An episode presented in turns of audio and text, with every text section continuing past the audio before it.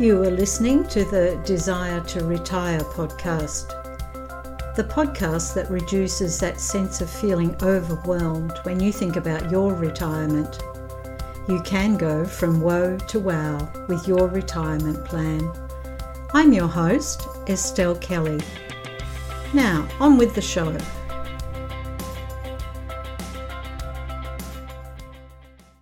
Desire to retire? But something is holding you back. I love to see my clients go from woe to wow. I work with nurturing professionals, mostly teachers and social workers, 55 years and older, assisting them to implement the non financial transition to retirement strategies. Working together enables my clients to plan a meaningful retirement with clarity. Welcome to episode 7 The Fear of Poverty in Retirement. The three topics I will cover in this episode are the genuine fears around retirement, secondly, control over retirement income, and thirdly, what do you really want in retirement? As long ago as 1937, the author Napoleon Hill, in his many times republished book Think and Grow Rich, declared poverty, criticism, and ill health are the basis for most of our worries. Today, poverty is still a prevalent fear when we think about retirement. We find it difficult to imagine how daily life will function without the regular salary we are paid for our professional services. The fear of poverty in retirement is sometimes on display in advertisements for wealth creation. I recall the ad where the paper cutouts of people are being buffeted by the cold, ill winds of poverty as they grow into old age. Also, as busy professionals, we tend to avoid facing the unknowns and uncertainties of retirement. We tell ourselves, retirement seems light years away. Well, I'll be all right no matter what happens. Or I'll deal with that later. Right now, I'm too busy keeping everything together with work and the family. Or I don't want to be bothered with all those facts and figures. Which of these reasons do you relate to? Ill health is a genuine concern. If we look at the Australian Bureau of Statistics' latest report on retirement and retirement intentions, in 2018 to 2019, 21% of workers aged 45 years and over left their last job due to their own sickness, injury, or disability. And in addition, women are more likely to leave their profession to care for an ill, disabled, or elderly person. 8% of women do that compared to 2% of men. Hence, it is very typical to worry about having good health as we grow into our mature years. If you are a busy professional working in the nurturing sectors of health, education, or welfare, you tend to expect to have a comfortable retirement. A common question put to retirement planners is How much money do I need to ensure a comfortable retirement? It is similar to asking how long is a piece of string. Comfortable can be measured in monetary terms, that is, a regular retirement income of so many dollars per year. This dollar value is usually calculated by a wealth creation or wealth savings expert. They do have the history of the facts and figures at their fingertips.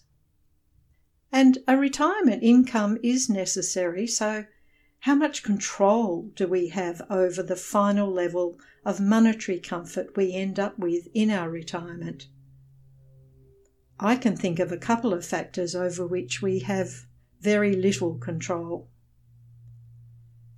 Beyond our immediate control are those factors such as world events. For example, the global financial crisis or the COVID 19 pandemic. Maybe it's the advancements in digital disruption and the development of artificial intelligence that has impacted you. Secondly, national events such as changes to the age pension legislation, health policy, and economic policy do influence our retirement savings. I think of the economics of retirement income in Australia. Today, Australians are waiting for the outcomes of the Retirement Income Review, completed in July 2020. Did you know that in Australia retirement income has three pillars? The age pension, superannuation or forced savings, and our own individual savings and investments. But often, what we don't always recognise is that underpinning these three pillars is the assumption that retirees own their own home. And over the past 30 years, this has changed dramatically for Australians. The cost of housing has escalated to the point where fewer Australians have the buying power to purchase their own home. 30 years ago, 10% of retirement age people paid a mortgage. Today, that has risen to 45%. Meeting the high cost of housing creates inequities in our retirement incomes. Today, this is mostly mature age Australian women who are struggling with less retirement income and high rents. So, how much control do you have over achieving a comfortable retirement? Is valuing retirement in monetary terms a good judgment to make? Let's not be too quick to judge, as many of us do not fulfill our intention of being able to support ourselves in our retirement. The 2018 19 Retirement and Retirement Intentions Report shows that most workers, that's around 93% of workers aged 45 years or older, have contributed to a retirement savings scheme. In Australia, we call it superannuation. And they do intend their savings to be the main source of income in retirement. The reality is markedly different. In the 2018 19 report, it showed that 56% of men intend superannuation to be the main retirement income, but in reality, just over 22% ended up with superannuation as the main source of income. And it is a similar situation for women. 51% of women intend superannuation to be the main source of income. 17% of women have actually achieved that. So many of us fall short of our best intentions.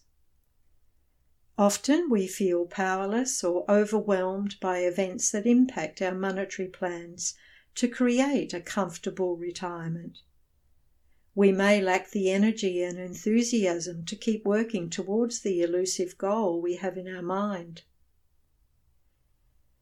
But individually, we do have some capacity to determine what are the things most important to us.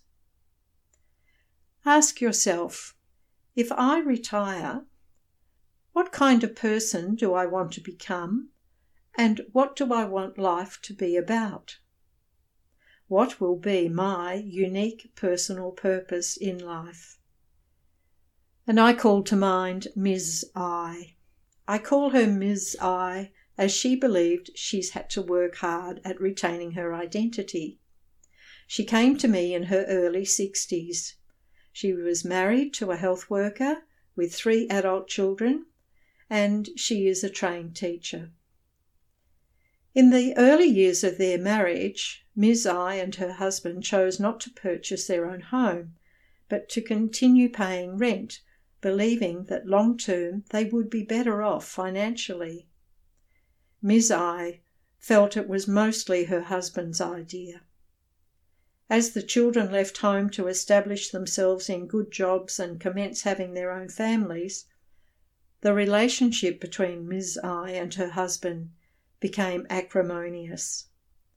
Ms. I blamed her husband for the unexpected increase in the cost of renting and kept reminding him they should have purchased their own home when they had the means to do so. Ms. I decided to divorce her husband, choosing to be totally responsible for her own well being. She returned to teaching full time with the thought of having a reasonably paid, secure job to shore up her financial future. In a short time, the stress of being a full time worker in a bureaucratic education system became too much for her and she resigned still needing to earn an income, as she was not yet eligible for the age pension, she found part time work as a student admissions officer in a local university. Also, she could ride her bike to work, saving on transport costs, and have a little, a few more dollars to meet the rent payments. Even after divorcing her husband and several years of part time work, Ms. I was still searching for an elusive quality to her life, which she found difficult to express. There was still that hollow feeling inside. We spent some time working through what were the things in life she really valued. By now she had four grandchildren and another one expected soon. Ms. I decided to resign from her part time job and devote herself to assisting her daughter and her daughter's partner with the new grandchild.